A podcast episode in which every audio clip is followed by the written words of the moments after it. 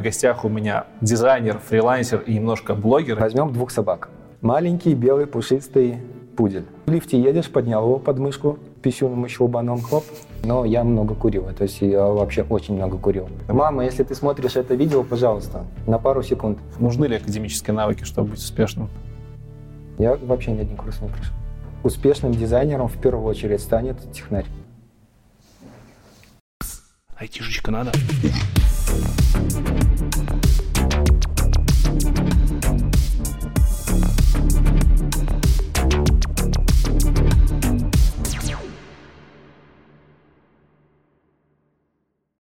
Всем привет, меня зовут Лекс, и вы на канале IT Борода. Сегодня у нас очередное интервью про дизайн, и в гостях у меня дизайнер, фрилансер и немножко блогер Алексей Бычков.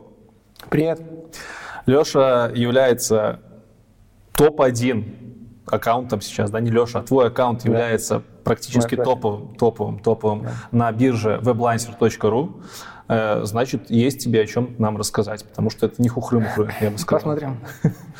Вначале мы разговариваем про то, как становился персонаж тем, кем он является, как ты рос, где ты учился, поэтому расскажи немножко про свое детство, про универ. Вот. Началась вся эта история в Латвии, я латыш, но так случилось, что я по-латышски не знаю ни одного слова. Когда был такой колобок, меня увезли угу. в Беларусь, и все, что я могу сказать про Латвию. В каком году ты? 85 наверное, 86 я уже был в Беларуси, угу. поэтому все мое детство было, конечно же, в Беларуси. Где учился? Учился я в кадетском классе, и из 30 человек только два не поступили, э, не поступали, тут надо заметить, не поступали. И я один из этих двух. Я решил, что все-таки зеленая форма мне как-то не клеится. Кадетский класс? Кадетский класс, да. Это, это школа какая-то у нас специальная, да? Такая? Да, школа. Сначала сколько-то там классов, э, просто обычный класс, потом я шел в другую школу, в предлицей, а на 10-11 класс я вернулся в ту же школу и, в принципе, продолжил учиться с теми же Как так получилось, что ты попал в кадетский класс? Ну, типа... Ну, кто хочет кадетский класс, можно я. А, вот так вот. Ну, по сути, кадетский класс — это просто физмат с физрой, все. А, То есть физмат ясно. плюс физра. Ну и были потом поблажки поступить в военную академию с какими-то там, ну то есть если ты из кадета, то поступаешь, просто скажи. Вот, но два человека не захотели, и вот один из них я. После этого я поступил в универ, но уже в Минске, в столице. А ты, получается, был не в столице, да? да Кадетский я, класс я не приезжий. А, а где это было? На Полоцке. На Полоцке. И поступил ты в Минск. Да. Куда? По-моему, я даже поступал еще и у нас, там, но папа мне сказал, что даже если ты тут поступишь, то, конечно же, давай в столицу. И в итоге я уехал в столицу и поступил я... А, в дипломе я инженер-электроник, должен я, по идее, паять э, что-то связанное с электроникой, холодильники, вот эти вот все платы. Как универ назывался? Бугуир. Ты в Бугуире отучился? Да. И ты не стал программистом, не захотел? Э, ну, для программиста должно... Мне, допустим, мне очень сложно сидеть просто вот в тишине, да, что-то там программировать. У меня тут кино, тут сериал, тут футбол, тут я работаю. Тут еще важно упомянуть на то время, когда ты поступал в Бугуир. Угу. Программирование, оно было на таком хайпе, как сейчас? Нет, по-моему, нет. Окей. Ну, то есть у нас автокадики, вот это вот уровень программирования. Как ты учился вообще? В школе я, можно сказать, э, хорошо учился. У меня, по-моему, только три четверки было. Да, я настолько старый, что я застал пятибальную систему. Три четверки, я не помню, что, ну, что, пение, может, какое. Научился я хорошо. В универ я поступил в первую четверть, у меня тоже, по-моему, были одни пятерки. А вот со второй четверти э, все началось. Там уже и первые двойки, и первые тройки, и первые пересдачи. А в университет ты поступал по инициативе своей или по инициативе родителей? В универ, по-моему, сам выбирал, куда поступать. Э, пять лет отучился? Да. Э, все пять лет ты учился, либо уже во время универа работал? После первого э, курса я не захотел возвращаться на лето и остался в стройотряде. Вот это моя первая запись трудовой. Э, это маляр второго разряда. Я еще так радовался. Второго разряда. И только потом я узнал, что чем больше, тем лучше. Я думал наоборот. Первый, не, не за горами. Ты с дизайном был связан по факту? Да, я помню, как я научился бегать, прятаться и грустить, когда большую классную надпись немного матную, такую граффити черными чернилами в маленьком кабинетике. Ну, все равно же потом ремонт делать, да. Ну, кто же знал, что это кабинет завкафедра. А потом принесут тоненькие беленькие обои, ну, чтобы уютненько было. И когда ну, все это просвечивается через белые обои, он грустил. А после стройотряда ты продолжил обучение? Да, и с третьего курса я работал админом в клубе. У нас в общаге на первом этаже был клуб, и я там работал админом так случилось, что я как-то там зашел к ребятам, они играли в КС, 2 на 2, то ли чемпионат, то ли что. В общем, я как-то там просто сел, налево-направо хоть что-то пораздавал. Меня пригласили поиграть в клубной команде, а так как оказалось, что три человека из клубной команды — админы в клубе. И я в клубной команде. И я тоже стал админом в клубе. Как так получилось, что ты вкатился в дизайн? И когда ты это сделал? Это было во время университета или уже после? Нет, это было уже после после того, как я с армии пришел. А, то есть ты после универа пошел в армию? На две недели в армию сходил. После военной кафедры? Да. Нет, подожди, какая военная? Нет, нет, нет. А как ты на две недели в армию попал? Меня забрали в армию, то есть вот меня на лысо постригли, все, я уже с мамой попрощался, меня в часть отвезли, но я много курил, то есть я вообще очень много курил. Я с 14 до 28 лет курил, ну, считай, полжизни. Вот, нас э, все в Полоцке забрали в автобус, повезли в Витебск, посадили в часть всех, ну, всех с маленьких городов Вицепск собрали, посадили mm-hmm. на полянки, и давайте, ребята, в 7 часов поезд в часть, а сейчас 11 часов. И так оказалось, что у меня нет флюорографии. Мне надо было ее сделать, ну, как обычный олень и а, я подумал, что у меня минская прописка, что мне ее не сделают, да, и, и у себя в части в Полоцке я сказал, что мне ее не сделают. Ну, ты типа сходи и попробуй. Я, конечно же, сходил, попробовал, но в итоге я никуда не ходил. Ну и все, приехал этот фургончик, я еще пока там в очереди, а таких, как я, было много лентяев, которые не пошли никуда. Вот, все, стою в очереди в фургончике, еще покурил. А ну представь, вот мы леж, э, сидим, лежим на этой поляне, да, с 11 часов. А что делать? Знакомиться, в карты играть и курить. Курили, курили, курили. Потом приехал этот фургончик, я пошел, мне сделали снимок, сижу на полянке, и тут главврач орет мою фамилию на всю поляну. Где этот Бычков? Быстро его ко мне, я поднимаюсь к ней. Что такое? Он спрашивает, как ты вообще живешь, живешь? Как, ты, как ты Серьезно? дышишь? Ну да, я говорю, живу на девятом этаже, спускаюсь вниз нормально, наверх в два захода. Ну, просто какую-то ерунду сказал такую, что типа мне, мне тяжело жить. Вот и все, вот тебе военный билет, и шуруй в диспансер туберкулезный диспансер прямо там в Витебске. Вот где эта часть была, три остановки, угу. я уже проехал по своему военнику, как заяц настоящий, я уже воспользовался военником. Приехал туда, и, видимо, за это время у меня легкие проветрились. Сделали еще один снимок, второй, третий, четвертый, пятый, и оказалось, что все в порядке. Нет никаких камней, как они сказали у тебя на снимке. И два варианта. Либо ты возвращаешься, а я еще успевал до поезда вернуться в часть, либо ты лежишь у нас две недели, пьешь витамины, набираешь 10 килограмм и шуруй потом куда хочешь, мы тебя на учет ставим. Ну, естественно, я живот выбрал. И после этого тебя с армией не трогали? Нет. Ну, так, просто интересно, ли ты там все-таки... Не трогали, но мне надо было каждых полгода или каждый год приезжать в Новополоцк к родителям, и у них там в тот диспансере делать снимок, и все. Даже если хороший снимок, то тебя все нормально? Да, я, ну, меня поставили на какую-то там... Э, Слушай, это прям лайфхак, мне интересно, это сейчас прокатит? Так вот? В общем, я попал на какую-то статью, по которой вот э, есть Нет. туберкулез, а есть саркоидоз. Вот у меня саркоидоз – это подозрение на туберкулез, то есть какая-то там предтуберкулез. А у меня было подозрение на саркоидоз, которое не подтвердилось.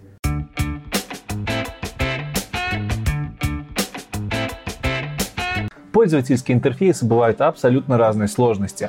Например, интерфейс сайта доставки пиццы либо обычная визитка — это очень простая, по сути дела, вещь. Но есть комплексные интерфейсы для более сложных услуг с широким набором параметров, которые пользователи могут настраивать под себя. Например, специальные инструменты для управления IT-инфраструктурой. Админы сейчас взгрустнули. При аренде сервера, тем более сложной конфигурации, вы выбираете из множества дополнительных критериев, которые позволяют выбрать сервер именно под ваши задачи. И все это, как ни странно, должно быть удобно упаковано в отличный, красивый и понятный пользовательский интерфейс. Рассмотрим такой профессиональный интерфейс на примере провайдера IT-инфраструктуры компании Selectel. Компания стартовала как небольшой петербургский дата-центр, на котором размещались сервера самого ВКонтакте. А сейчас у Selectel 6 дата-центров в Москве и Санкт-Петербурге, а также есть точки присутствия в Новосибирске и Узбекистане. По суммарной мощности дата-центров компания входит в топ-3 российских дата-провайдеров. В общем, Selectel это что-то типа Амазона или Azure, но только российский. У Selectel есть панель управления, основной интерфейс, через который происходят все взаимодействия с продуктами компании. Здесь вы можете заказать готовый сервер или собрать свой, настроить CDN, создать хранилище или поднять базу данных в облаке. Панель управления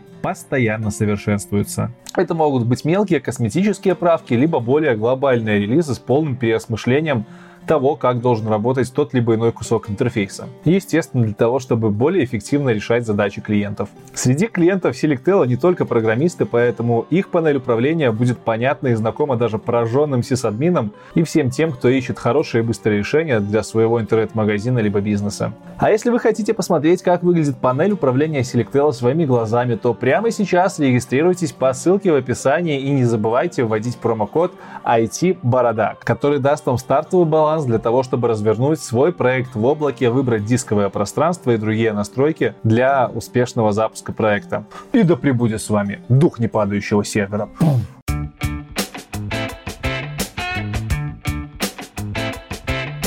Таким образом, ты не попадаешь в армию. Да, но до того, как я попал в армию, я еще с третьего по пятый курс играл в World of Warcraft. Я играл по 16 часов в сутки. Да ты задротом, задротом моя... был конкретно. Мама, если ты смотришь это видео, пожалуйста, на пару секунд. У меня посещаемость была 1-3%, где-то так. Это... Во-первых, я просто не мог ходить на лабы. Ну какая лаба, когда тут Вов? Надо рейдить идти. А, во-вторых, э, если у тебя смена админа и некому тебя подменить, то извини. Вот, не все преподы это оценивали. Да, но, в общем, как-то я доучился, в итоге у меня точно такая корочка, как у всех, кто ходил на все лекции, на все лабы. Она тебе чем-нибудь помогла вообще Нет. в дальнейшем? Ну, как бы у меня есть диплом, да, вот я два раза устраивался в офис, есть диплом, есть, все. Вот. И после этого я уехал а, на две недели в армию, вернулся и посмотрел, что все уже там ушли, ушли, ушли по развитию в этой игре, да, но я понял, что надо подзабить. И в итоге я нашел работу, я вспомнил, что я а, на каких-то лабах что-то там про автокад умел, вот, смотрю, автокад нужно, домики чертить банки. Хорошо, приезжаю, умеешь прямоугольник нарисовать? На тебе прямо... Ну, реально, там вообще какую-то элементарщину, вроде прямоугольников, еще что-то, пожалуйста, сделал. И все, и оказалось, что вот это здание, где я сидел, работал, делал бани, беседки, они ровно на одной выкуренной сигареты от моего клуба. То есть я вот в обед шел до клуба, занимал э, комп на вечер, ну, админы же старые, они были на год младше меня, Получается, вот они уже на пятом курсе, а я как бы уже на шестом должен был быть. Угу. И все, на вечер бронил комп, возвращался, после работы шел, играл, и на последнем трамвае ехал домой. Играл в Вовку? Да, еще где-то полгода. И ну и потом мне уже где-то, по-моему, 1 января я проснулся, понял, что все, и просто удалился. Ну, это самое интересное, что... тебя.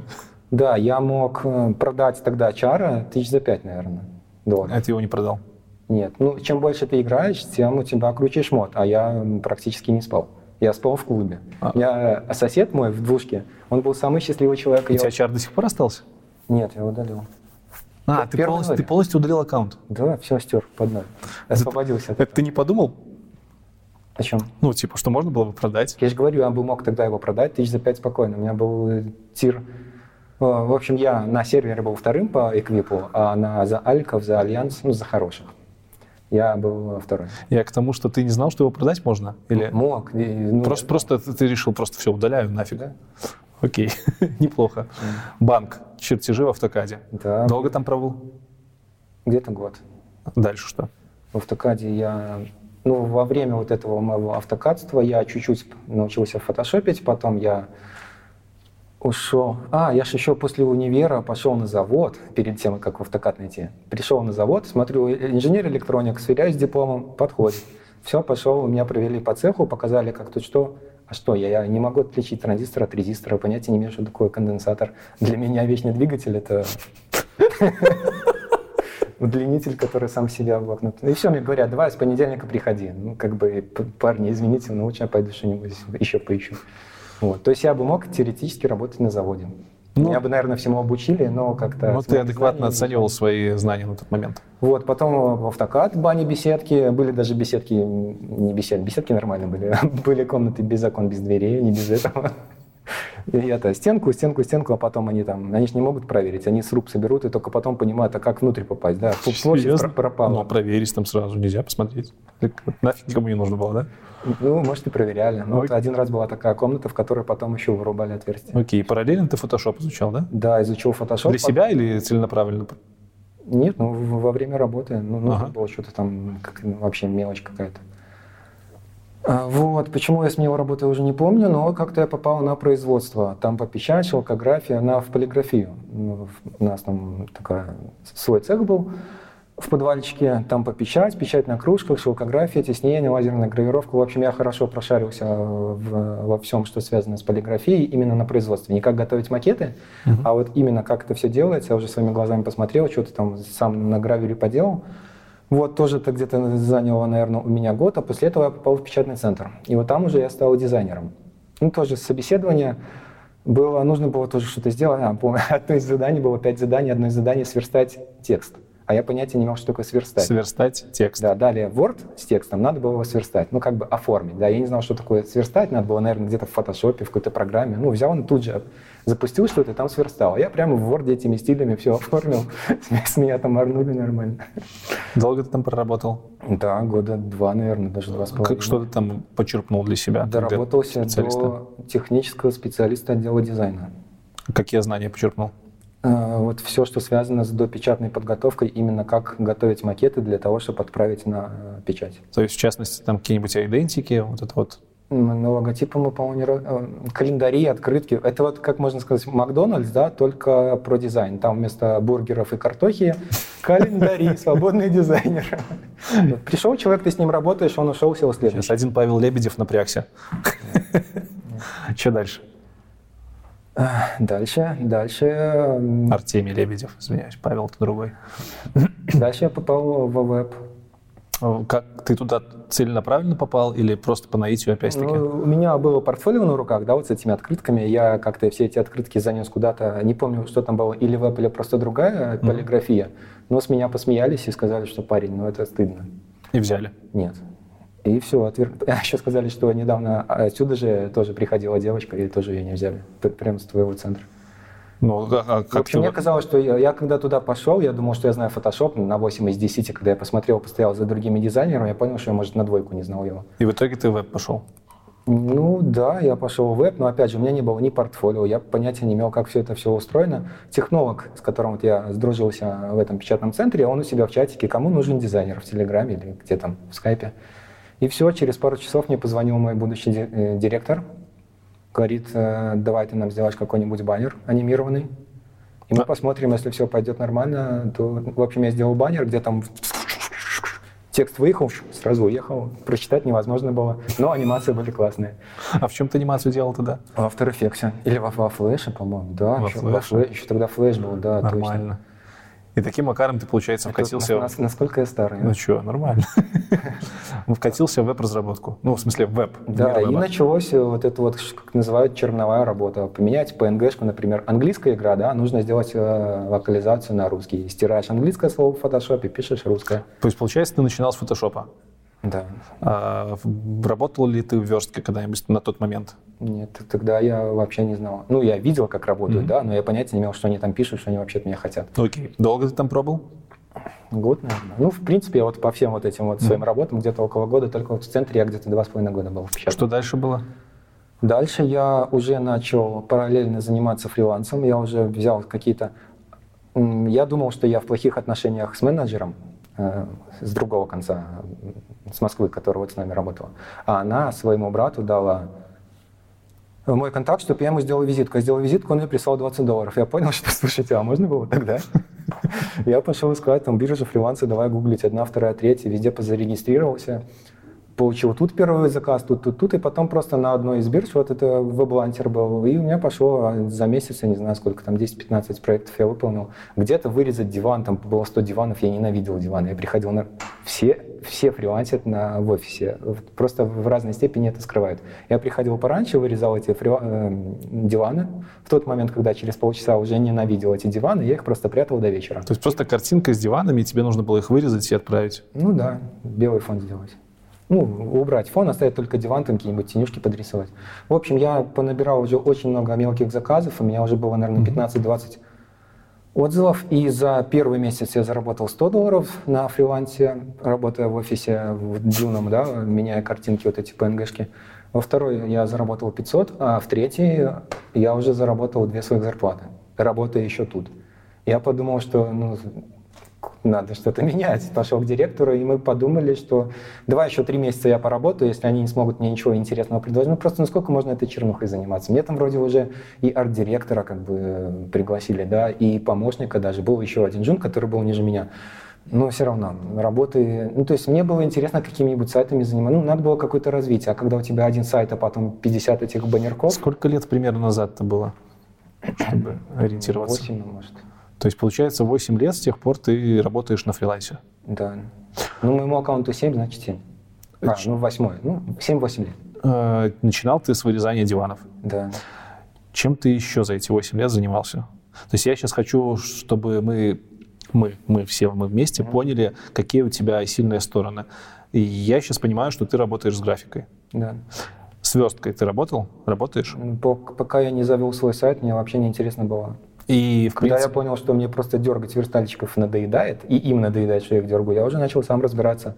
То есть с нуля, допустим, я, про, я буду что-то делать, ну, долго. Я это сделаю, какую-нибудь страничку, но когда страница уже готова, поменять стили, блоки переставить, что-нибудь перекрасить в стиле, да, просто. Тогда э, чем ты занимаешься сейчас в основном на фрилансе? Твой, твой типичный заказ и что ты делаешь? Дизайн сайтов, дизайн... Э, ну, опять-таки, дизайн сайтов для человека непосвященного, это может быть как там и проработка стратегии, так и верстка. Нет. Я вот именно дизайном. Мне не нравится вообще от слова совсем коммуникация. Вот, допустим, если у человека есть прототип, все это вот мой любимый человек, я готов с ним обниматься целый вечер. Если у него нету прототипа, он тебе прислал вот это текстовое задание, вот этот пятый том «Войны и мира», он старался, да, он сидел, печатал, там, может, какие-то у него были консультации с какими-нибудь SEOшниками, да, он набрал вот этот пятый том «Войны и мира», он тебе прислал, давай ты сделаешь дизайн. Я это читать буду час. Когда я вот дочитаю до конца, я в конце уже не вспомню, что было в начале. Мне надо будет снова читать я потрачу два часа просто, чтобы понять. Скорее всего, я буду читать где-то через строчку, буду перепрыгивать. Скорее всего, что-нибудь маленькое не замечу. Типа тут калькулятор на 20 шагов, да? То есть один блок, в котором 20 шагов. То есть, по сути, 20 блоков. Скорее всего, что-то маленькое не замечу. Этот текст перед глазами никакой общей картинки нет. То есть мне по этому тексту нужно самому себе сделать прототип, то есть составить все блоки, потом все эти блоки сравнить с этим текстом, чтобы понять, про ничего ли я не забыл потом отправить заказчику свои оценки, и только после этого заниматься дизайном. Вся вот эта работа по прототипу занимает столько же времени, сколько дизайн. То есть по факту на выхлопе э, работы с тобой заказчик имеет какой-то макет, макет, да. графику, да? Уже продуманный, проработанный, удобный. Сегодня мы не общаемся про верстку. Это я просто расставляю точки над «и». Или, или общаемся. Эм, мне сегодня, я заходил сегодня на свой профиль, э, посмотреть, сколько у меня постоянных заказчиков, да? И там я увидел бейджик «Лучший HTML-верстальщик за апрель». Мне, мне выдали медальку на бирже. Не знаю. Ну, просто вот у меня есть А ты верстал? Ты верстал за последний месяц? Нет.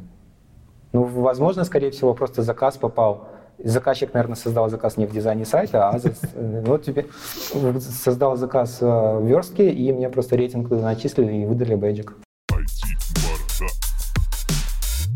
Вроде опыт понятен, давай теперь перейдем к сути интервью, к UI, user interface. Расскажи со своей колокольни, что ты включаешь в это понятие interface, что это такое, откуда пошло и как пришло в мир веба. Как пришло, никто не знает. Оно просто вот все проснулись. Опять же, у каждого дизайнера свое мнение по поводу UI, UX, UX, UI. Кто-то так ставит, кто-то так, кто-то добавляет себе веб-дизайнер UI, кто-то просто пишет веб-дизайнеры без вот этих вот. Я считаю, что это просто выпендрешь. Все когда-то проснулись и увидели UI, User Interface. Все, давай добавлять. Давай теперь буду дизайнером UI. А То есть раньше когда-то были времена, когда этого не было? Не было этого в должности, да, в названии, в вакансии, не было вот этой приставки. А по сути ничего не изменилось. Дизайнер как создает эти кнопочки, так и создает. Причем некоторые пишут сразу и UI, и UX. Типа я не только тебе кнопочку нарисую, но я ее сделаю или большой, или маленькой, или поставлю тебе, куда ее надо. А... Я считаю, что ничего не изменилось. Просто вот откуда-то появилась эта UI, наверное, с запада, и вот все у нас в Рунете давай. Хорошо, тогда что в себя включает хорош, хороший дизайн сайта? Хороший, продуманный, удобный. Ну, продумано это уже, наверное, частью UX. Опять же, хороший для кого? Для пользователя или для, для верстальщика, может быть, хороший, который взял... Не, хороший для заказчика. Для заказчика, во-первых, Тут надо понимать, что дизайн делается и в первую очередь не для дизайнера. Дизайнер сделал макет, он, скорее всего, его больше никогда не откроет. Возможно, если этот заказчик еще вернется к нему, да, за новыми страницами, то тогда этот дизайнер еще откроет этот проект заново, да, что-то mm-hmm. снова сделает. Заказчик этот проект, скорее всего, будет периодически хотя бы открывать. Ну, ему сайт сделали, если это не посредник, да, скорее всего, он будет давать куда-то ссылку на этот сайт. Может, когда-нибудь будет сам открывать что-то, смотреть, может, наполнять товар будет. В общем, возможно, он этим сайтом будет пользоваться, а пользоваться этим сайтом вообще будут третьи лица, чьи вкусы мы просто не знаем. Кому-то нравится зеленый, да, поэтому он всегда продает в, печатном центре. Оператор был. Вот ему нравится зеленый цвет, поэтому в его смену зеленые папки разлетались просто на ура. А синий, желтый, красный вообще никто не трогал. Поэтому мы не знаем, какие вкусы у тех людей, но делать что-то удобное, что-то среднее, сбалансированное, это вот хороший дизайн. А чем занимается в основном UI-дизайнер? Просто дизайнер. Вот дизайнер, в твоем понимании, чем занимается в вебе? Если зоны, зоны, зоны ответственности. А, работает по прототипу, по ТЗ. Ну, я бы не сказал, что он прямо разукрашивает, да. Нам, когда поступают вот эти серые прямоугольники из прототипа, когда, допустим, я не согласен, mm-hmm. а я практически всегда не согласен, я что-то переставляю, я могу блоки местами поменять, могу что-то убрать, и с каждым дизайном я пишу документ, почему я сделал именно так. Я его пишу только на главную страницу, когда уже главная утверждена, то все внутренние я уже не трачу время на документ, но главную я всегда описываю, почему этот блок переставил, почему я кнопку сделал зеленой, а не красной. А это не часть ответственности UX уже? давай сразу э, рамки поставим, что такое UX, что такое UI. Можно ли так сделать? Смотри, есть Опять же, у каждого дизайнера будет свое представление. Что Понятно. Такое... Мы сегодня говорим про твое мнение. Это Я... субъективная точка зрения. Возьмем двух собак. Давай. Маленький белый пушистый пудель. Угу. Он весь такой в вензеля. Кстати, вот заодно я расскажу и про дизайн, да, какие есть направления. Пушистый, у него вензеля, вот эти текстурки, все так у него лохматый такой. Вот это русский биханс. Это вот одна крайность дизайна, это когда вот все такое, вот текстурки, тенюшки. Русский биханс? Да, так называется. Ну, это когда ну, устаревший, вот это вот okay. все такое взъерошенное, пять тысяч слоев там вместо одной кнопочки. Вот. А рядом сидит доберман, здоровенный, да, тут такой маленький, а тут возьмем контрастный такой, гладкий, лысый, ну, шерсти, считай, нету, да, черный, минимализм. Вот у нас получилось две крайности. Доберман минимализм, и тут пудель весь такой взъерошенный, маленький русский биханс. Вот это, можно сказать, дизайн. Что такое? Скажем, что это user интерфейс, да? Это интерфейс, как выглядит собака. И вот это классная собака для кого-то. И вот это офигенная собака для кого-то. Кто-то скажет, что что за шавка, а это скажет, как я ее прокормлю. У каждого свои вкусы, да? И эта собака будет кого-то радовать, и та кого-то ночью придет оближет.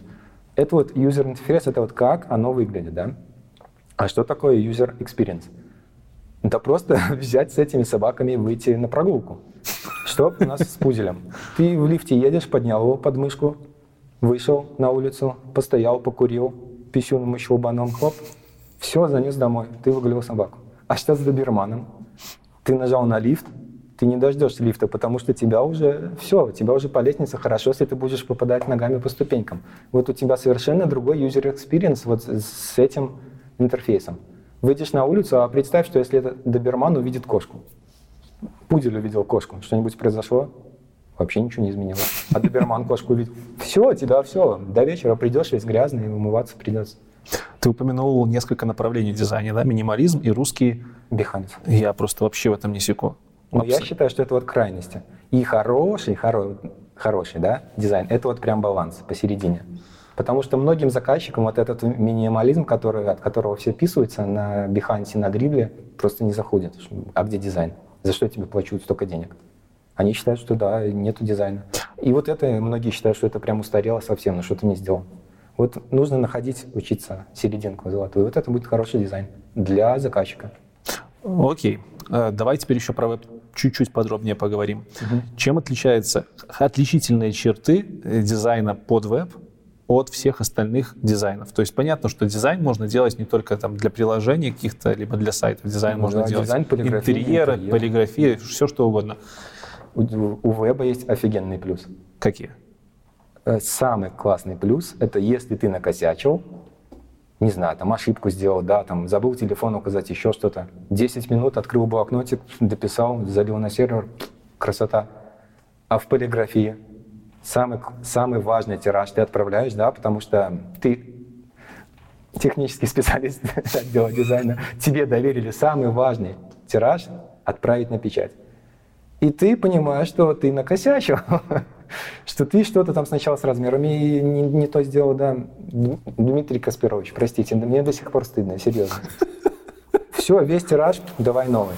В вебе нет, все, букву взял, залез в админки, исправил букву без проблем. В это, это вообще это офигенный плюс дизайна опять же, ты можешь поменять, да, ты взял в вебе, у тебя вот готовый сайт, ты можешь просто кнопку взять, передвинуть, перекрасить, что-то кто-то пробовать. В полиграфии, скажем, в интерьере как ты это будешь? Ну, окей, то есть, то есть ты можешь гибко изменять то, что ты уже сделал, без затрат каких-то там материальных.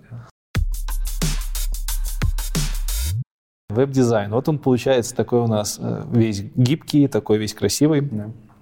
И в то же время есть другие дизайны. Вот ты говоришь про полиграфию. Даже если сравнить э, с мобильным, то там же есть гайды, от Android, от iOS. В вебе ты, ты, ты, ты, ты дизайнер, ты царь. Как ты сделаешь, так потом всем... То есть в обход гайдом нельзя идти? Э, на мобилках я просто не настолько мобильщик, чтобы прям тебе сказать, можно или нет. Но мне... Можешь пояснить за отличие графического дизайна от того, чем занимаешься ты? Потому что у многих на слуху вот выражение графический дизайн. Насколько я понимаю, это графика. Тут либо ты иллюстратор, рисуешь картинки, да? Но ты занимаешься не тем же, рисуя, Нет, допустим, баннера или еще что-то? Я могу взять иллюстрацию, какую-то часть, допустим, взял несколько иллюстраций или несколько иконок, собрал из них какую-то свою общую взял его, перекрасил. Иллюстрация, да, если какая-нибудь, не знаю, там салатовая, да, а мне в дизайн нужна фиолетовая, взял, перекрасил. Mm-hmm. То есть я уже работаю с готовой графикой, но я эту графику не создаю. Теоретически я бы мог и нарисовать, возможно, ну, фиг его знает, как это получится. И опять же, ты будешь неделю рисовать то, что уже готовое есть где-то на стоках, на всяких. К тебе приходит человек с прототипом, ты... Я хочу, чтобы ко мне приходили с прототипом. Ну, идеальная ситуация. К тебе пришел человек с прототипом. Что этот человек на выходе ожидает от тебя? Точнее, как ты понимаешь, что этому человеку понравится? То, то, то есть многие, многие думают, что дизайнеры это такие творцы, которые отдают там на выходе какую-нибудь кислотную хрень, и ты говоришь, что это херня, и тебе говорят, это авторское видение, иди в задницу. Практически 90, наверное, ну, я не знаю, как в процентах, но очень много проектов, которые я переделываю полностью не по прототипу. Я делаю так, как нравится мне.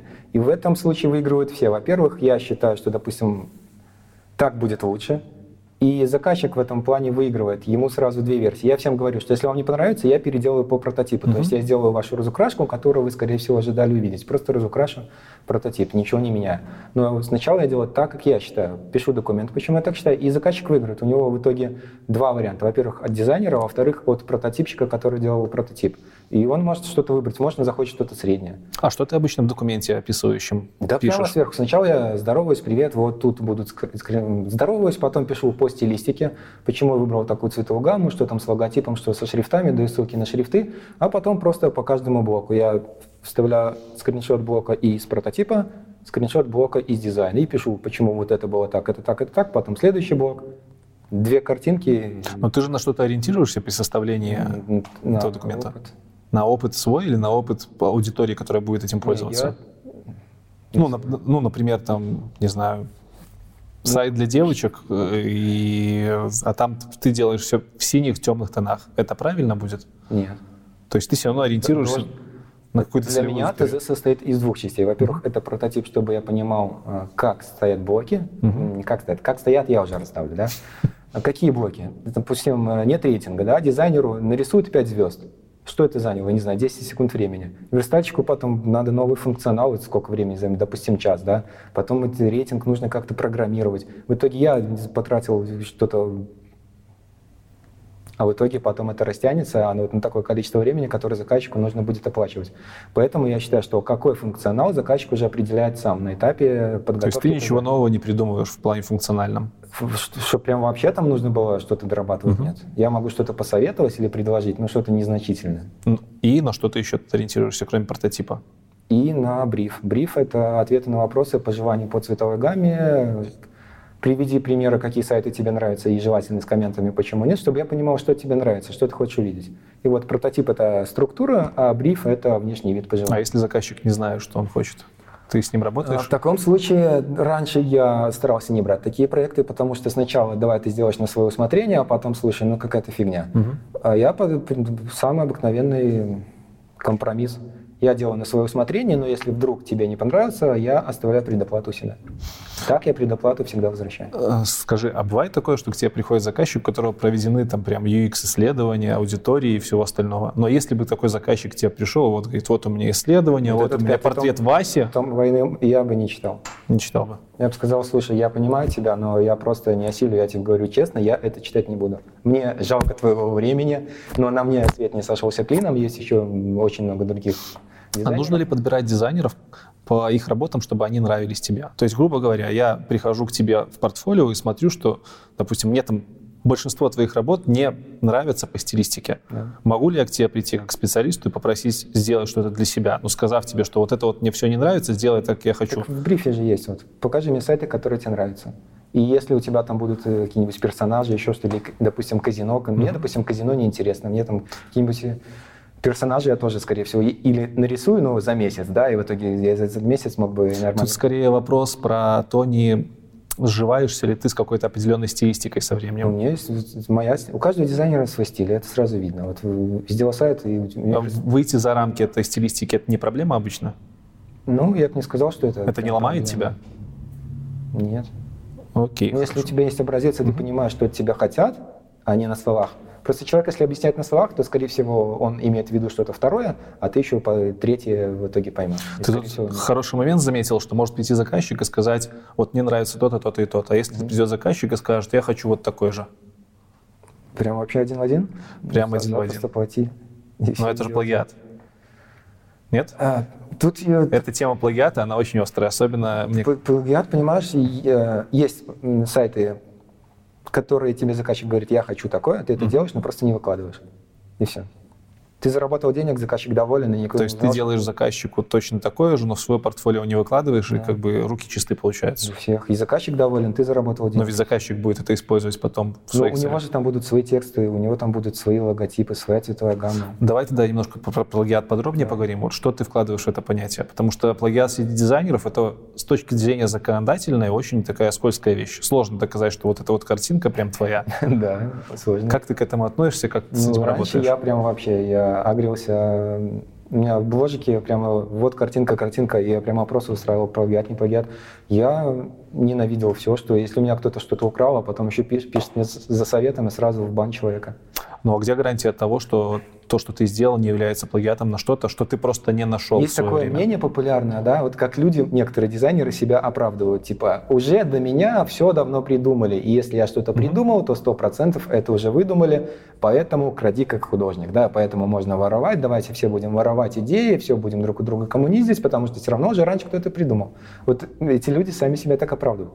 Можно что-то взять чужое, но главное, ты это не выкладывай у себя.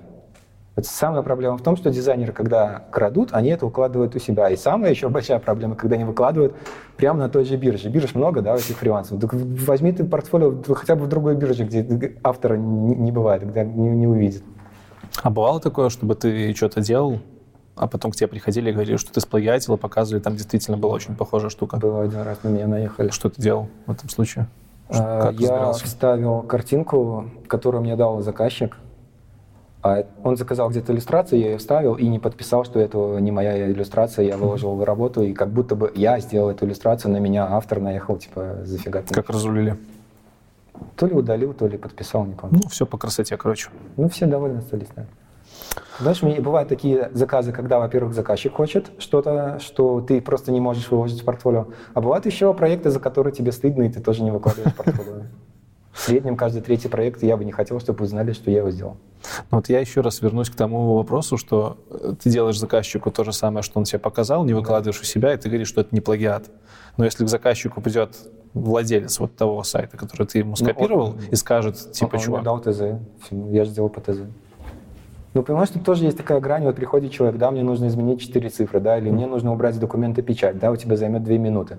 Ну, это как бы это реально противозаконная штуковина, за, за которую можно там получить потом не только по ушам документы редактировать. Ты это сделаешь, там, за 5 минут заработаешь там 50 баксов. Ну, вот такое я не беру. Окей. Теперь поговорим про инструменты. Угу. Расскажи про основные инструменты, которые ты используешь в работе на данный момент. Фигма. В фигме прям можно рисовать. Ты, я просто вообще не секу в этих инструментах. Я знаю Сейчас название, есть. я пользовался немножко фигмой как разработчик, смотрел там прототипы, но что внутри... Я очень долго сидел на фотошопе. Прям все мои знакомые дизайнеры уже ушли в скетчи, фигму и в Adobe XD и с меня ржали. А я не понимал, чего Почему? с меня смеются. Я делаю в фотошопе быстро, да, у меня он рейтинг такой, я на первом месте, у меня заказов столько, что работы хватает. Я все реально делаю очень быстро. Нафига мне куда-то там переходить какой-то софт? А с меня просто ржали и говорили, ты потом будешь сам себя ржать. И да, я жалею, что я не перешел там на полгода, на год раньше. Почему? Почему Photoshop сейчас не Основное это Photoshop есть файлы, да, ты сделал там архив 60 PDS, PSD файлов, тебе нужно его отправить, в фигме ты отдал ссылку, все, смотри сразу в браузере правка, да, тебе нужно, допустим, поменять какую-нибудь кнопку, да, не знаю, там, сделать ее больше, меньше, перекрасить, поменять название, номер телефона, да, самое простое. У нас изменился номер телефона, извини, там, когда ты задавали был такой телефон, сейчас у нас другой телефон. Тебе нужно открыть каждый макет в фотошопе, открыть, подождать, пока этот фотошоп прогрузит. А он реально долго грузится, ну, да. там миллион макет этих слоев. Нужно в каждом сохранить. Это возможно, ты договоришься с заказчиком, что давай я в одном файле на главной странице поменяю, и ты скажешь об этом верстальщику. Но это если с телефоном это прокатит. А если реально что-то в дизайне поменять, тебе нужно все менять. Фигме ты просто в одном месте поменял все макеты. Но опять же, это надо уметь, готов, уметь готовить. То есть получается удобство, да? Удобство использования — это основной плюс по факту. Э, в фигме, в принципе, по скорости готовить макеты, в принципе, ну, быстрее, но я бы не сказал, что прямо вообще ты на ракете улетел вперед. Но вот в плане правок Photoshop просто вообще отстал сильно далеко. Но Photoshop сделали Adobe XD, да, для этих штук? насколько я понимаю. Ну, Ad, компания Adobe сделала да, новый продукт Пока XD. у них не будет облачного вот этого всего. А у XD нету, да? А может тогда сказать, почему Figma, а не Sketch, например? Потому... Ну, у меня нет iOS. Sketch только под iOS? Да. Окей. Может быть, еще что-то скажешь про Avocode Zeppelin? Нет, это для верстальщиков. Это для верстальщиков. Либо для командной работы, учитывая, что в командной работе я участвовал столько лет назад, что Следующий вопрос. А, следующий вопрос про Photoshop. Все-таки ты его хоть как-то сейчас используешь, или у тебя да, все ушло всегда, в фигму? всегда открыт. А что, что в Photoshop? Да, Можно делать того, чего нельзя делать в фигме? Превьюшки на YouTube канал. И в Photoshop делаю.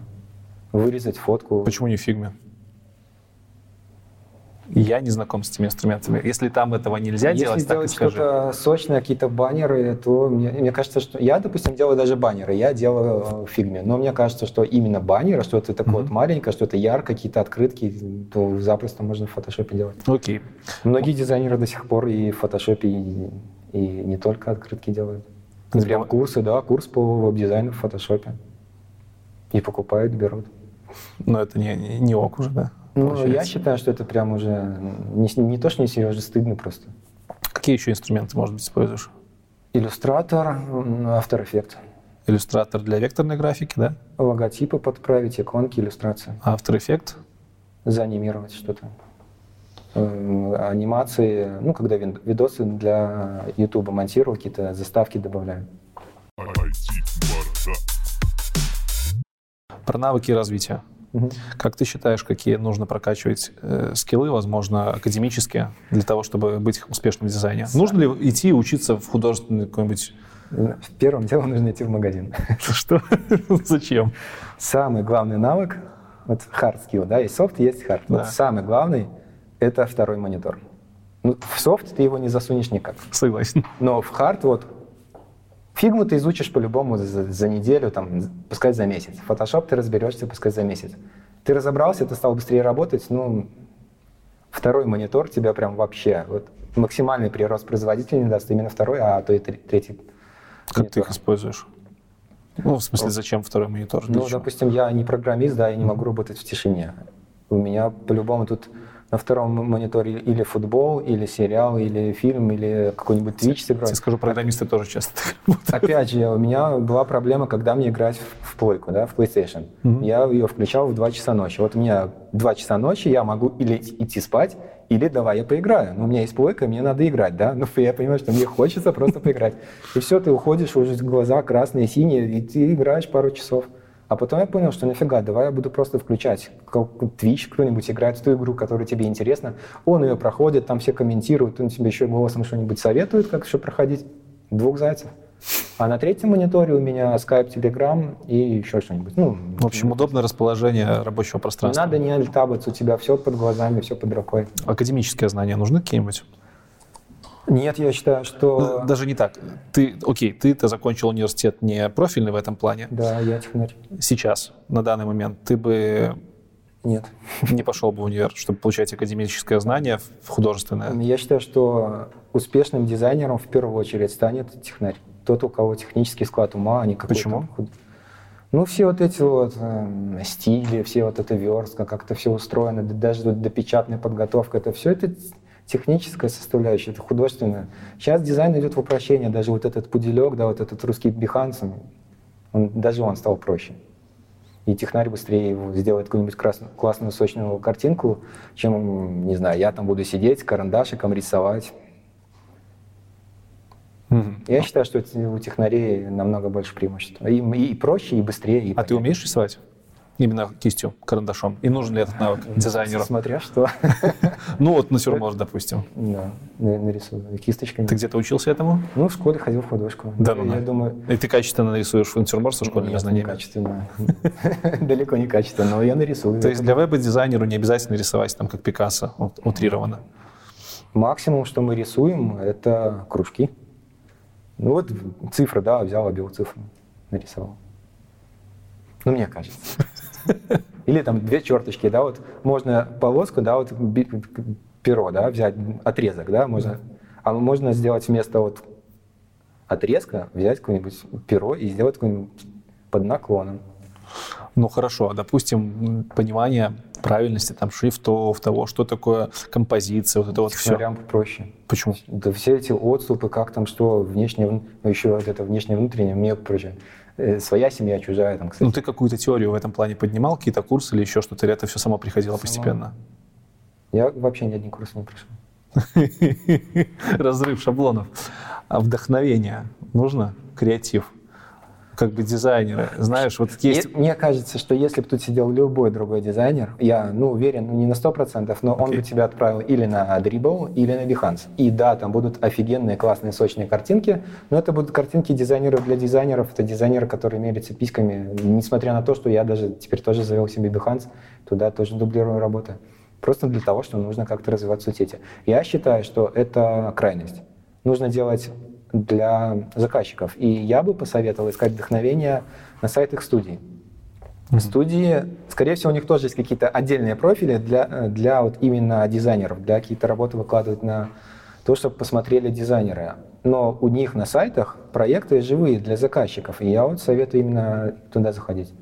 Ну а сам ты откуда черпаешь идеи для новых дизайнов? Вот у меня есть список, там 20, наверное, этих студий, просто раз в месяц вы- выбираю время и давай все обновлять. То есть это не бывает, как там в кино, где ты садишься, там, не знаю, упиваешься или накуриваешься, грубо говоря, и тебе приходит что-то, там, картина какая-то в голове. Я еще просто процесс так настроил, что я не сижу сверху вниз, не делаю макет. Мгм. Я, бывает, возьму... Первый блок я вообще... Я очень часто начинаю вообще снизу. Сделал футер, да, потом сделал какой-нибудь другой блок, третий блок. Сегодня сделал, завтра пришел, доделал. Сделал один блок тут, переключился. Вот самое главное во фрилансе — это параллельная работа. У меня бывает по 5-6, по- один раз было 12 проектов. Тогда, конечно, было тяжело, да. Но пока один заказчик думает, ты запросто можешь делать второй, третий проект. Так хорошо, а как насчет сочетания цветов, там вот этого вот всего? Ты это чувствуешь интуитивно или ты пользуешься чем-то, какими-то инструментами? Поначалу я пробовал и цветовым кругом, и в иллюстратор. Если я хотел подобрать какой-то цвет к определенному, да, я просто этот цвет брал в- в иллюстратор, и там есть функционал подобрать цвета. А теперь в фигме куча плагинов. Нужно вот взял цвет, вызвал плагин, вот тебе все, что сочетается. Ты сейчас конкретно шаблоны ломаешь. Или, например, Типа? э, ты взял цвет, открыл настройки цвета, и там вот есть этот ползунок, да, и вот стоит этот цвет, ты просто ползунок двигаешь в сторону, не, не по палитре водишь, да, сбивая сам на глаз, как тебе хочется вызвать. Там вот есть ползунок, вот это, забыл три буквы этих. М, э, РГБ? Нет, другое. Короче, вот этот ползунок, и все, у тебя оттенок вот этой точки, вот была красная точка. а Хью, вот- хью, да, хьюдж, по-моему. да. И вот э, зеленый, синий, вот все, что в этой точке. Если эту точку передвинул, то уже не будет сочетаться. Чтобы поставить жирную точку на всех моих вот этих вот вопросах, которые относились к навыкам академическим. Нужны ли академические навыки, чтобы быть успешным? Э, Чтобы я сейчас Дизайнер. сказал на всю твою большую аудиторию, ребята, не идите в универ. Не-не-не. ну, э, Ну, ты уже это сказал, как бы. А, предположим, если бы ты закончил художественный университет, как у нас называется? Этот... На Если московском. ход- Если бы ты закончил университет Смотри. профильный, он бы тебе что-нибудь дал, как ты думаешь? Лишним точно не было. То есть хуже бы дизайнером я бы не стал. А лучше? Да. А Ну, вот почему? понимаешь, что вот, чего, э, бы, те- чего бы тебе не хватает? Чего тебе сейчас не хватает? Как ты времени. Единственное, чего мне не Да хватает. нет, из навыков. Из навыков. Не знаю. Что бы ты хотел поднять? Вот если бы у тебя Ну, была это не возможность мне- вот так вот Так это не мне судить. получить знания, какие бы ты знания хотел сейчас получить? Английский. Английский. Ну, my English not bad, but I think, что э, есть куда расти. Опять же, вот пока я в ВОФ играл, да, я там нормально прокачал английский в ВТБ, ВТС, ЛФГ, ЛФЛ. У меня был черный пояс по этим сокращениям. Сейчас, опять же, английский по-любому нужен. И не только для общения, а просто софт. Я не знаю, мне кажется, стыдно работать в русскоязычном софте. Да, многое что переведено на русский, но, во-первых, когда у человека на английском, и он тебе показывает, да, вот ты спрашиваешь, как сделать вот это, тебе отвечают, вот такая команда, это, а где эта команда, а там э, локализация вообще фиг пойми, где эта команда. Во-вторых, э, в русских может что-нибудь просто-напросто не работать. Тут сразу у меня вопрос э, из списка. Почему ты работаешь на русскоязычной бирже? Это связано с английским? Почему не Odesk? Или Нет, Upwork он это сейчас связано просто-напросто, скорее всего, с двумя вещами. Первое – это коммуникация. То есть я, в принципе, человека пойму, да, но все равно придется лишние вот эти вот Google переводчик туда-сюда. Ну, с- конечно, это сложнее. А вторая, более весомая проблема – это разница в часовых поясах. Ну, из Европы у нас небольшая разница, например. Ну, Почему? если с Европы, А, то да. а рейты? У у нас- меня, кстати, вот э, постоянные заказчики как раз-таки из, Е- из Канады и из Америки есть, а Евро- Европы как-то не очень. То есть, в принципе, можно работать на русскоязычных Да, биржах за- и иметь те же рейты, которые имеют ребята там. Если у тебя английский есть, то, конечно, лучше там работать. У Но тебя есть в планах перейти? Нет. Мне не хочется гугловым переводчиком. Если бы я английский прошарил, вот ты говоришь, хоп, я знаю английский, все, я бы туда ушел. Окей. Книжку читаешь? Профессиональная литература. Да. Можешь посоветовать три книжечки каких-нибудь четеньких для, для дизайнеров? Три книги по дизайну. Эй, что ты не слышишь? Э, Первая книга. Новые правила деловой переписки. Книга по дизайну. В см- в смысле по дизайну? Это же деловая переписка. Новые правила, да. Но опять же, понимаешь, я тебе вещаю как фрилансер, да, где ты общаешься с заказчиками, где ты общаешься с верстальщиками. То есть важно уметь общаться, именно эта книга поэт- Да, поэтому вот такие слова типа в общем, да, типа в общем вот вторая книга, в общем вот пошел сразу, вот вторая книга. Надо уметь сокращать. В общем, книгу всем советую. А Видишь, сказал в общем, да? Но я книгу два раза прочитал. Вторая книга. Новые правила деловой переписки. Это та же книга. Да, я советую книгу прочитать прям два раза. А Пусть- третья книга, есть много всяких разных книг, но я считаю, что, во-первых, этих подборок много, и тремя книгами ты не отделаешься. Но, скорее всего, каждая книга даст прям по чуть-чуть, скорее всего. Мгм. По чуть-чуть, по чуть-чуть, по чуть. А есть вот одна такая книга, которая даст тебе все основы. Это не дизайнерская книга для дизайнеров, Робин Уильямс. Да. А, так и называется? Не дизайнерская книга для дизайнеров. По-моему, у него было какое-то переиздание, возможно, чуть по-другому называется, но да, Окей. не, диз- диз- не дизайнерская книга для дизайнера. Ты- Это вот прям основы, контраст, да, что вот маленький элемент, большой элемент, как вот, Вот видишь, ты говоришь, что у тебя не было, нету знаний. Точнее, что ты их не приобретал, но книжки ты читал такие. Ну, эту книгу я прям в самом начале прочитал. Окей. Три источника информации для дизайнеров актуальных. Первое это YouTube, конечно, на каналы надо подписываться. Какие, может быть, сходу? А, это ну, кроме твоего, Провокация, провокация, конкурентов рекламировать. англоязычные. М. Подписан на англоязычные? Ну, окей, тогда не будем говорить. А Второе – это телеграм-каналы, всякие подборки у каждых блогеров, и, допустим, не только программисты, а просто айтишники, да, есть каналы, где они выкладывают много всего полезного. Просто насобирал этих каналов, утром открыл. Есть какой-нибудь кофеек. топовый, который ты каждый день просматриваешь? М, Прям топовый. Ну, чтобы вот прям хотелось тебе каждый день Ну, есть... заходить. Так, как сейчас конкурентов отправлю. Да ладно, ну что ты. Ну, из э, не дизайнеров, э, лысый из браузера. Серьезно? Да. Прикольно. Много, много Артем, Артем. Да, Исламов Артем. Привет тебе. Ну, видишь, не дизайнера запросто могу порекомендовать. А Всем советую столько годноты. Опять же, он... Так, а что ты как дизайнер оттуда почерпываешь? Он же по факту разработчик и делает курсы для разработчиков. Да, но мне интересно, во-первых, то, как он пишет. Он пишет каждый день. Классно. Он и YouTube успевает, и писать успевает. С точки зрения дизайнерской. Ты там что-то полезное почерпываешь? Ну, мне есть а, смысл читать, просто смотреть его точку зрения. Угу. Вот, ну, допустим, советую, да, как оформлять портфолио, да, где брать заказы. Угу. И с чем-то я согласен, с чем-то нет. Мне всегда интересна точка зрения рабочего. Окей. Бывает, YouTube... ссылки скидывают какие-то полезные. Вот тебе одно, второе, третье, четвертое. Классно. YouTube, Telegram. И ВКонтакте тоже, кто, кто сидит ВКонтакте, я знаю, что есть вот как э, оливки, да, кто-то их любит, кто-то ненавидит, вот то же самое ВКонтакте. Тот, кто там проводит целый день, кто-то, зачем он мне. То есть там прям можно настроить себе полезный фит и... Да, то же самое, как в телеграм-каналах. Будет вся лента в одном полезном годном контенте. Можешь какой-нибудь канал назвать? Да забей ты на конкурентов. Я ВКонтакте у меня просто захожу пошарить свои ролики с Ютуба и все. Ты, ты говоришь, что ВКонтакте полезная информация есть, но сам только шаришь ролики из Ютуба свои. Не, ну ты спросил, где брать, а не где я беру. А ты где берешь? В основном Ютуб смотрю, конкурентов и Телеграм-канал. Есть у вас какой-нибудь прям топовый, топовый чувак, который вот вроде как конкурент, но его можно назвать, не зашкварившись? Я бы не сказал, что я ему конкурент, ну там реально. Миша Розов, Пинкман. Миша Розов, Пинкман. Посмотрим, что за она. Ну, то есть мне там для него расти, расти. Есть на кого ориентироваться. Про фриланс еще немножко. Mm-hmm. Расскажи, как ты организовываешь работу на дому? В плане э, со своими семейными? Э, Или... Семей, ну вообще, вообще, как, как, как проходит твой день фрилансера? Круто. Но круто это понятно. Понимаешь, что большинство аудитории у меня это офисные ребята. Либо те, кто готовится к офису. Мне не жаль твою аудиторию. Ну, я, понимаешь, я был и по ту сторону баррикад, и по эту. Окей, давай тогда начнем с плюсов и минусов. Вот чем фриланс лучше офиса? Самые яркие плюсы. чистить машину два раза от снега. И ну, утром, и вечером, а еще и в обед. Ну, это не очевидно. А если, если у тебя офис прямо под домом, тебе как бы не надо машину чистить? Не знаю одеваться не надо. Сидишь в шортах, удобно, комфортно, майку не надо. В шортах. Самое ужасное, что есть в офисе, вот прям самое-самое ужасное, это менеджер, который только что покурил. Вот он по-любому на обратном пути к тебе придет что-нибудь обсуждать. А когда ты бросил, ты терпеть не можешь, когда вот прям дышит тебе вот этим вот куревом, это самое ужасное, что есть в офисе.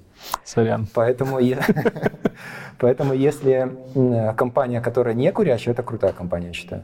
Но все равно это какие-то абстрактные, скажем, второстепенные плюсы. Ну да. Нет? Какие да. главные плюсы работы на дому? Ты планируешь свой, хочешь днем поспать. Я люблю днем спать. Пока все работают, ты А это не расслабляет, наоборот? Там график не меняется, ты не работаешь ночью. Как это на здоровье сказывается? На здоровье, не знаю. Как... Дневной сон, мне кажется, полезный. Хорошо. Я не знаю, я насчет этого ничего не знаю. Мне просто нравится днем спать. Возможно, я не высыпаюсь, возможно, еще я поздно ложусь и встаю всегда в 9 часов.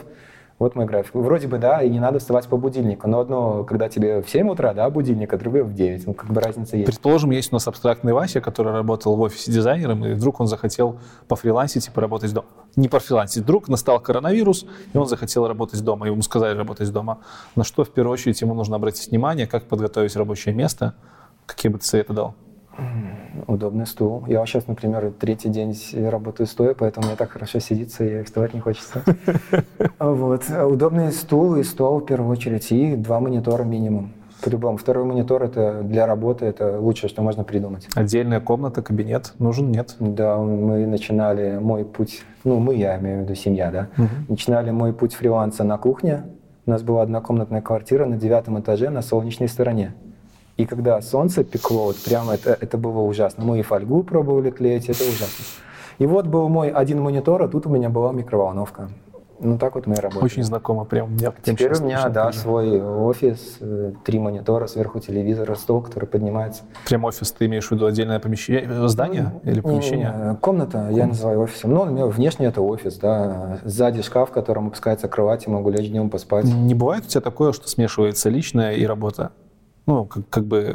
Одно другому, ну да, бывает, когда, ну, когда там уже наработаешься, пойдем погуляем. А тут еще Ютубкин, который тоже теперь время просит на себя. Ну, вот. ну вот просто это не то чтобы популярная проблема, но я на себе это ощутил, когда уходишь на удаленку, то ты такой, ну, задачу это сделаю попозже, пока там ютубчик посмотрю. В итоге да, у тебя как бы цел, целый день ты вроде как и работаешь, и не работаешь. Понимаешь, если ты работаешь в офисе, и у тебя зарплата фиксированная, да, и ты по-любому получишь эту зарплату, возможно, там тебе поругают где-нибудь, да, там скажут, вот Вася сегодня что-то подвел, как-то там опоздал с дедлайном. Нет такого на фрилансе. Ты сам себе директор, ты понимаешь, что ответственность... А у тебя есть какой-то график постоянный? Ну, ну, в 9 я на работе. Ну, то есть вот я проснулся, это, это умылся, да? и вот я включаю компьютер, вот я уже на работе. Ты говорил, что у тебя есть постоянные заказчики. Да, сегодня вот зашел посмотреть, 35 человек. 35 постоянных заказчиков. Э, Чем на это? самом деле их больше, это статистика, я не знаю, либо за последний год, либо за последних три года ребята, которые повторно ко мне обратились. Но это же один из плюсов фриланса, что ты можешь менять как бы заказчиков, проекты и да. не привязываться к одному человеку. Чем это отличается да. от работы на офисе, когда у тебя есть постоянный заказчик, который тебе ну, постоянно ну, смотри, ты платит? можешь выбрать э, то, чем ты хочешь заниматься. На офисе что дали, будь добр, давай делай. Ну, ты же не скажешь там своему заказчику завтра давай до свидания, потому что я не хочу с тобой работать. Нет? Ну, так ты, конечно, не скажешь. Ну, ты же уже начал с ним работать, значит, тебя уже заинтересовал проект. Я вот в офисе работал, да, вот второй дядя. Uh, у нас там были проекты, я делал вендинг. Да. Казалось бы, вендинги классные, продающие продуктовые э, сайты. Но uh-huh. 30% были, были про письки, 30% про сиськи и 30% про похудашки.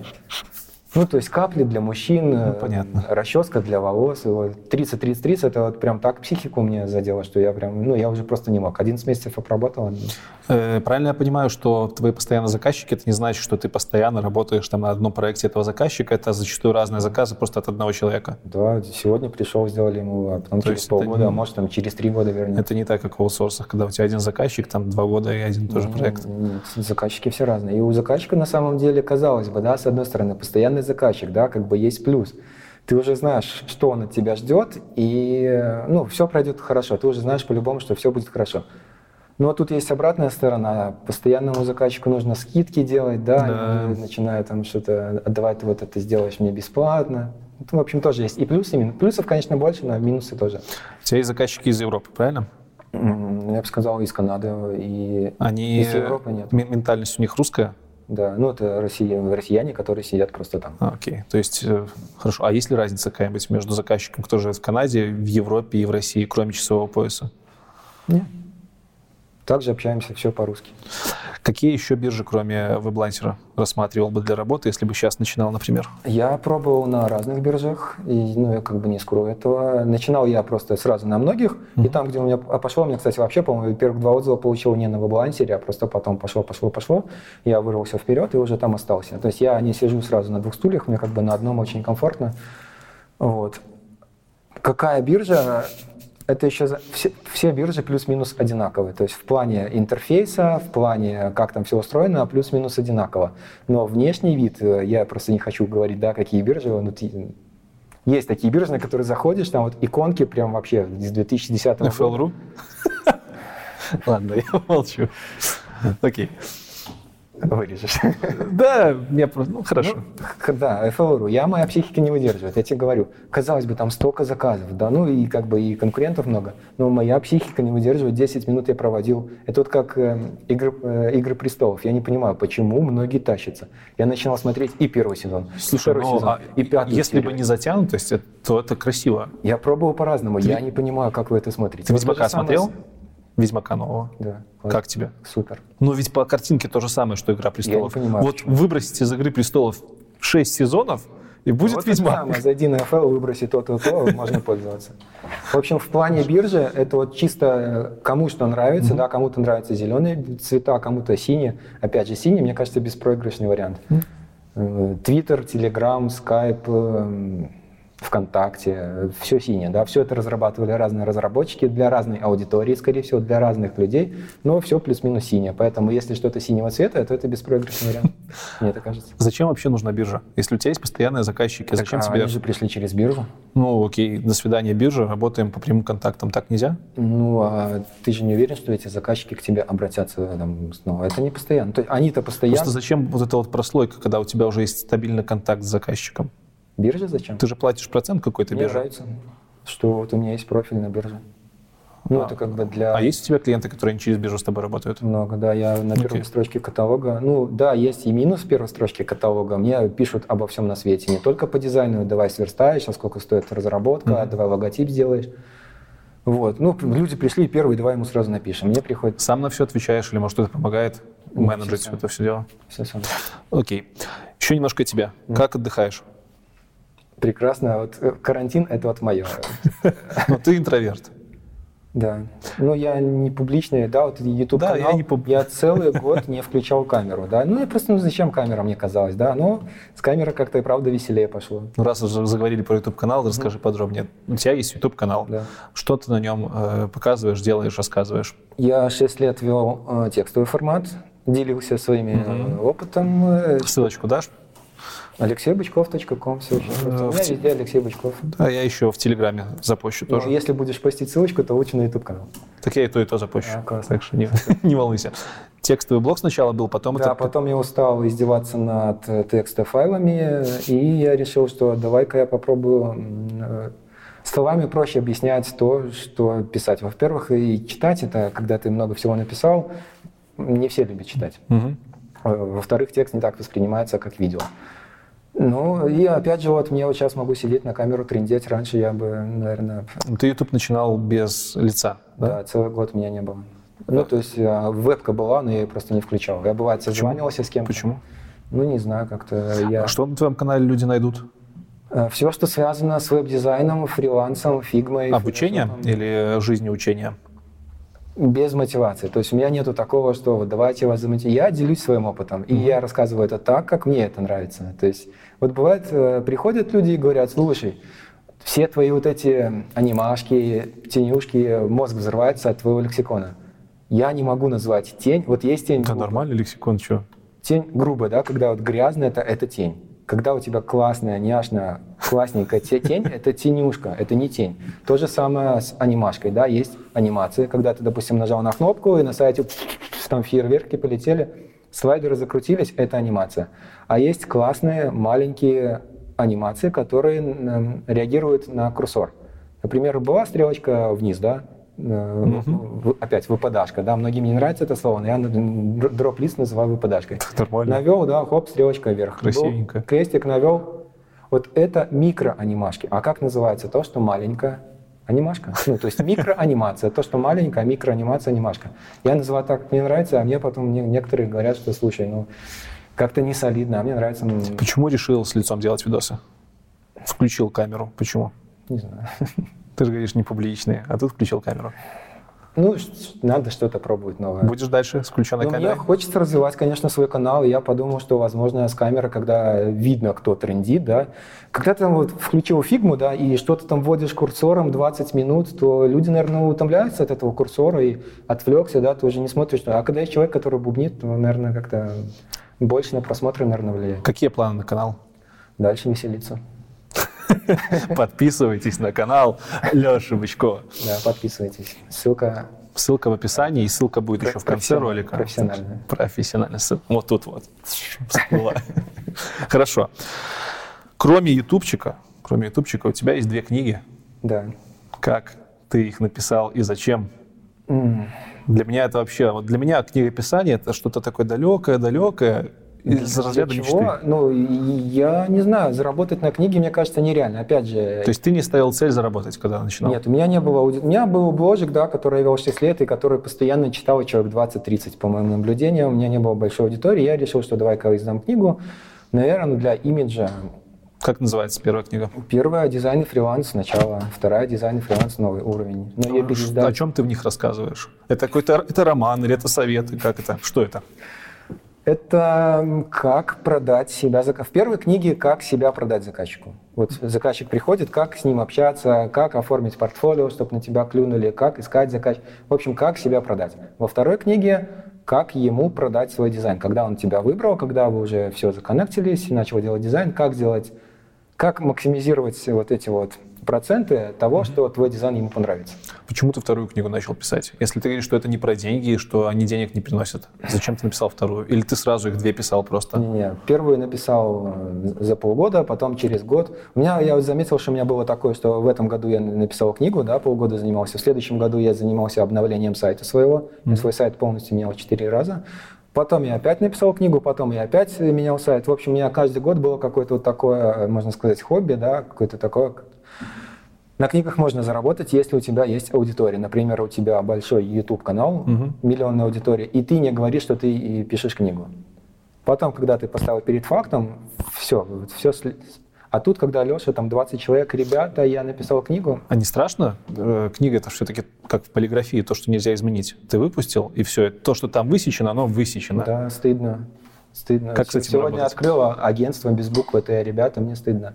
Много опечаток, ошибок. Когда ты читаешь всю эту... Я свою книгу, я одну и вторую прочитал э, раз 20, 30, 50, наверное. Ну, Вычитал. Читаешь, я, я, мне казалось, что я вычитал, да, но все равно это когда вот я сейчас спустя какое-то время открыл, у меня сразу же агентство без буквы Т, ну, ну, вообще стыдно. Будешь писать третью? Нет. Не зарекайся. А еще так классно, что я вторую книгу издал. У меня есть год в запасе. Вот мое нет, да, у меня есть год. Я издал вторую книгу, не издал, а PDF-ку выложил. Я ее написал в декабре получается, 2017 год, и в декабре 2018 я написал вторую книгу, но я ее из- выложил в январе, получается, 17 потом 19 Сейчас 20 Ждем. по идее, у меня целый год в запасе, чтобы... Я не хочу просто, мне жалко своего времени, столько нехороших редисок, которые на торренты выкладывают. Просто-напросто обидно, когда человек тратит 500 рублей для того, Сразу чтобы... бумагу надо. Да, и вот мой совет, если кто-то хочет э, без PDF, сразу давайте в бумагу, намного лучше будет продаваться, и, а имидж столько же. Блиц. Угу. Несколько вопросов, которые я тебе не показывал, ага. На которые ну, можно ответить, ну, они короткие. Теперь все думают, что у нас постанова. На по-любому. Желательно, пожалуйста, не пропускай вопросы, потому что это очень сильно не любят в комментариях.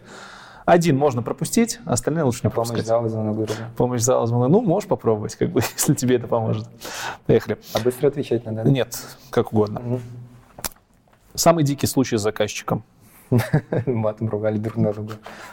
Чего? Да, посылали вообще по черному. Вот я переехал на фигму, да. Uh, ну, такие, у меня ужасный характер. Ты ж матом не материшься вроде как. Это, ну, сейчас можно. Ну, в принципе, да, но раньше у меня, у меня ужасный характер. Я агрюсь на, налево и направо. Я, я с каждым третьим заказчиком ругался. Причем доходило до того, что мы реально матом ругались. Ну, скорее всего, я писал больше матом, mm-hmm. чем...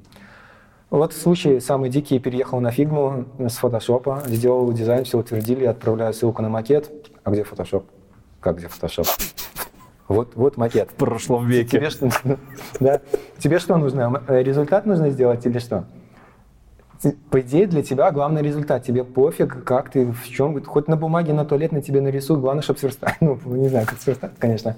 В общем, мы начали ругаться очень сильно. У тебя в ТЗ нету, что тебе нужно макет в фотошопе, а у тебя на сайте нигде не написано, что ты делаешь в фигме. Мы реально матом орали там друг на друга. Как в итоге разрулилось? Нормально ну, все? Пока мы психовали, там верстальщики изучили, что такое фигма, и сказали, слушай, все в порядке, мы сверстаем из фигмы. Окей. Как понять, что дизайнер годный? Годный? Хороший. Вот я пришел на платформу, у меня есть какой-то портфолио, проект, я хочу дизайнера найти. Да. Как мне его искать? Мне кажется, хороший дизайнер тот, который делится опытом публично. Не, правда, показатель. Портфолио, а чьи картинки у тебя в портфолио, как узнать? Да, кому ты делал? Ты насобирал себе портфолио, как проверить, что это твоя работа? Или то же самое, да, вроде у тебя есть профиль, но у тебя нету э, картинок, да, другая крайность. Есть какие-то... Смотрим на портфолио. Ну, я бы сказал, что лучше смотреть на соцсети. Так, почему? Ну, YouTube, да, ведет человек канал, делится опытом, видно активность, да, что вот людям нравится. Ну, да, смотри, ты-то YouTube как... начал вести относительно недавно, но до этого вот, ты тоже был хорошим дизайнером. Я так думал, но я не знаю, как думали другие. Ну, топ-1. Окей, топ-1. Ну, опять же, топ-1 это в рамках биржи, а не в рамках... Ну, в рамках биржи, естественно. Да. Окей, хорошо. Поэтому, если у человека есть соцсети, которые он ведет, не обязательно YouTube-канал, кому-то нравится текстовый формат. Вот, ну, есть такие, конечно, как, как, как Артем Исламов, да, который и YouTube ведет, и текстовые. В общем, если у человека ВКонтакте, где он много всего расписывает, годный дизайнер. Признак говнодизайнера. Говнодизайнера? Да.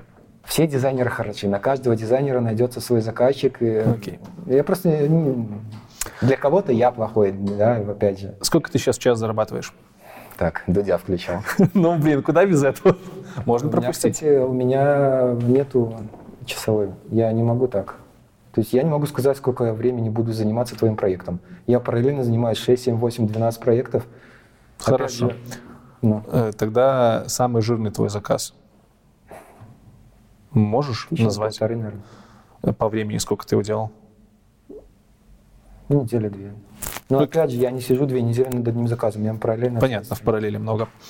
У меня еще на веб-лантере все открыто, то есть все, что я провожу через веб-лантер, да, плюс-минус какие-то там заказчики не хотят идти, на- не все заказчики хотят идти на биржу, оформлять свой проект, и зачем я пойду туда что-то нажимать, какие-то вообще не хотят светиться, да, ты тогда говоришь, ТЗ не надо, просто создай мне проект, чтобы чуть что ты мог подтвердить, что ты мне делал. Так вот, на веб-лантере видно, сколько я зарабатываю. Куда двигаться дальше собираешься? А, Пока Есть ли хочу планы? веселиться на ютубе.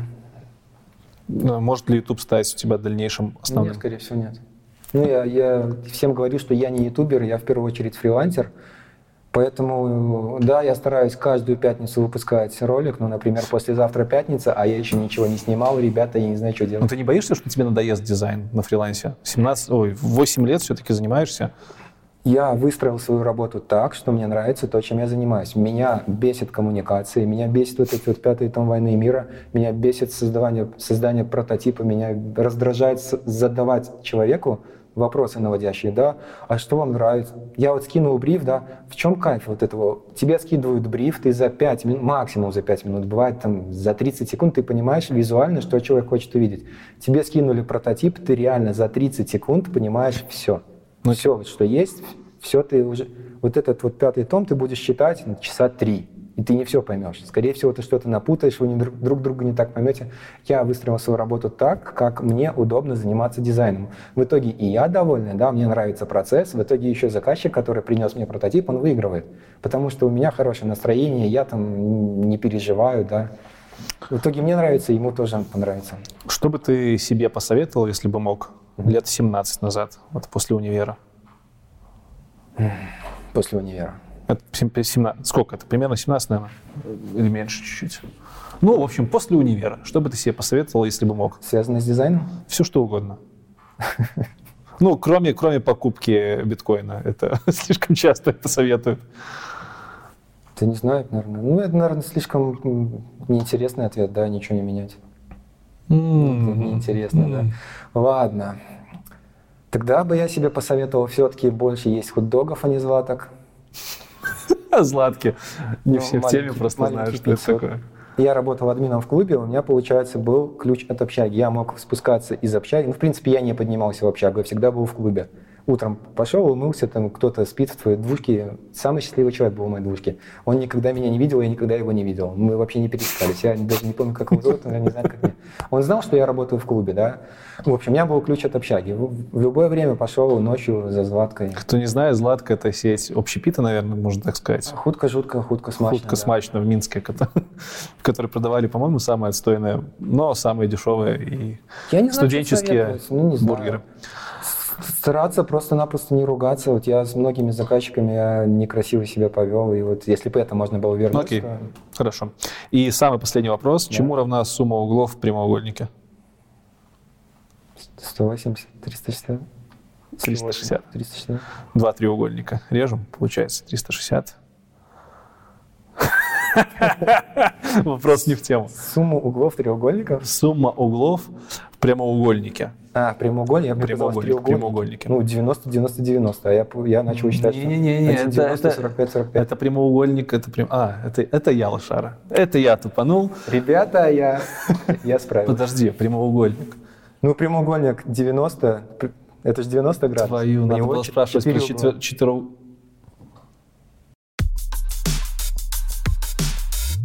У нас остался конкурс. Да, Ты принес с собой две книги.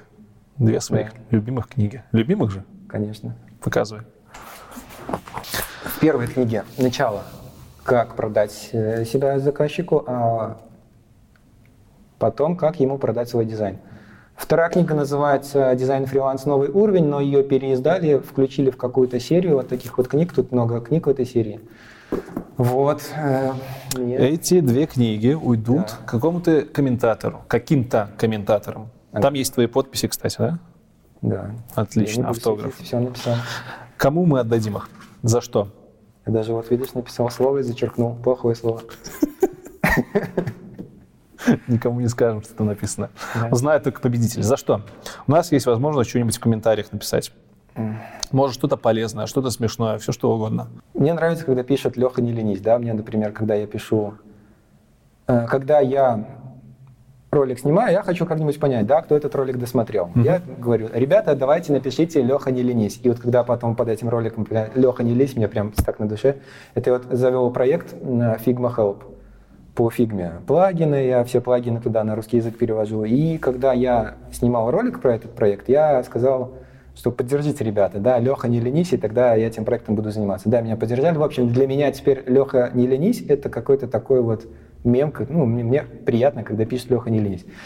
Вот, давайте придумаем что-нибудь и новенькое. Окей. Тогда ставьте хэштег конкурс и в комментариях пишите новое мотивационное, наверное, сообщение. Да, для меня. Для канала Лехи. Раньше это было «Леха, не ленись». Да, не только для канала вообще, для всех твоих да. вещей. В общем, слоган для того, чтобы Леха не ленился и да. продолжал радовать нас своим творчеством на Ютубе, в книжках и в принципе. И а лучших... Мы... А? Мы одному человеку две книги? Нет, два человека.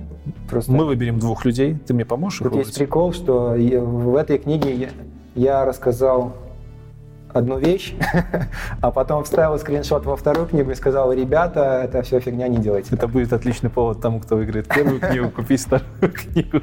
Да, это вот как раз про, про перфекционистов.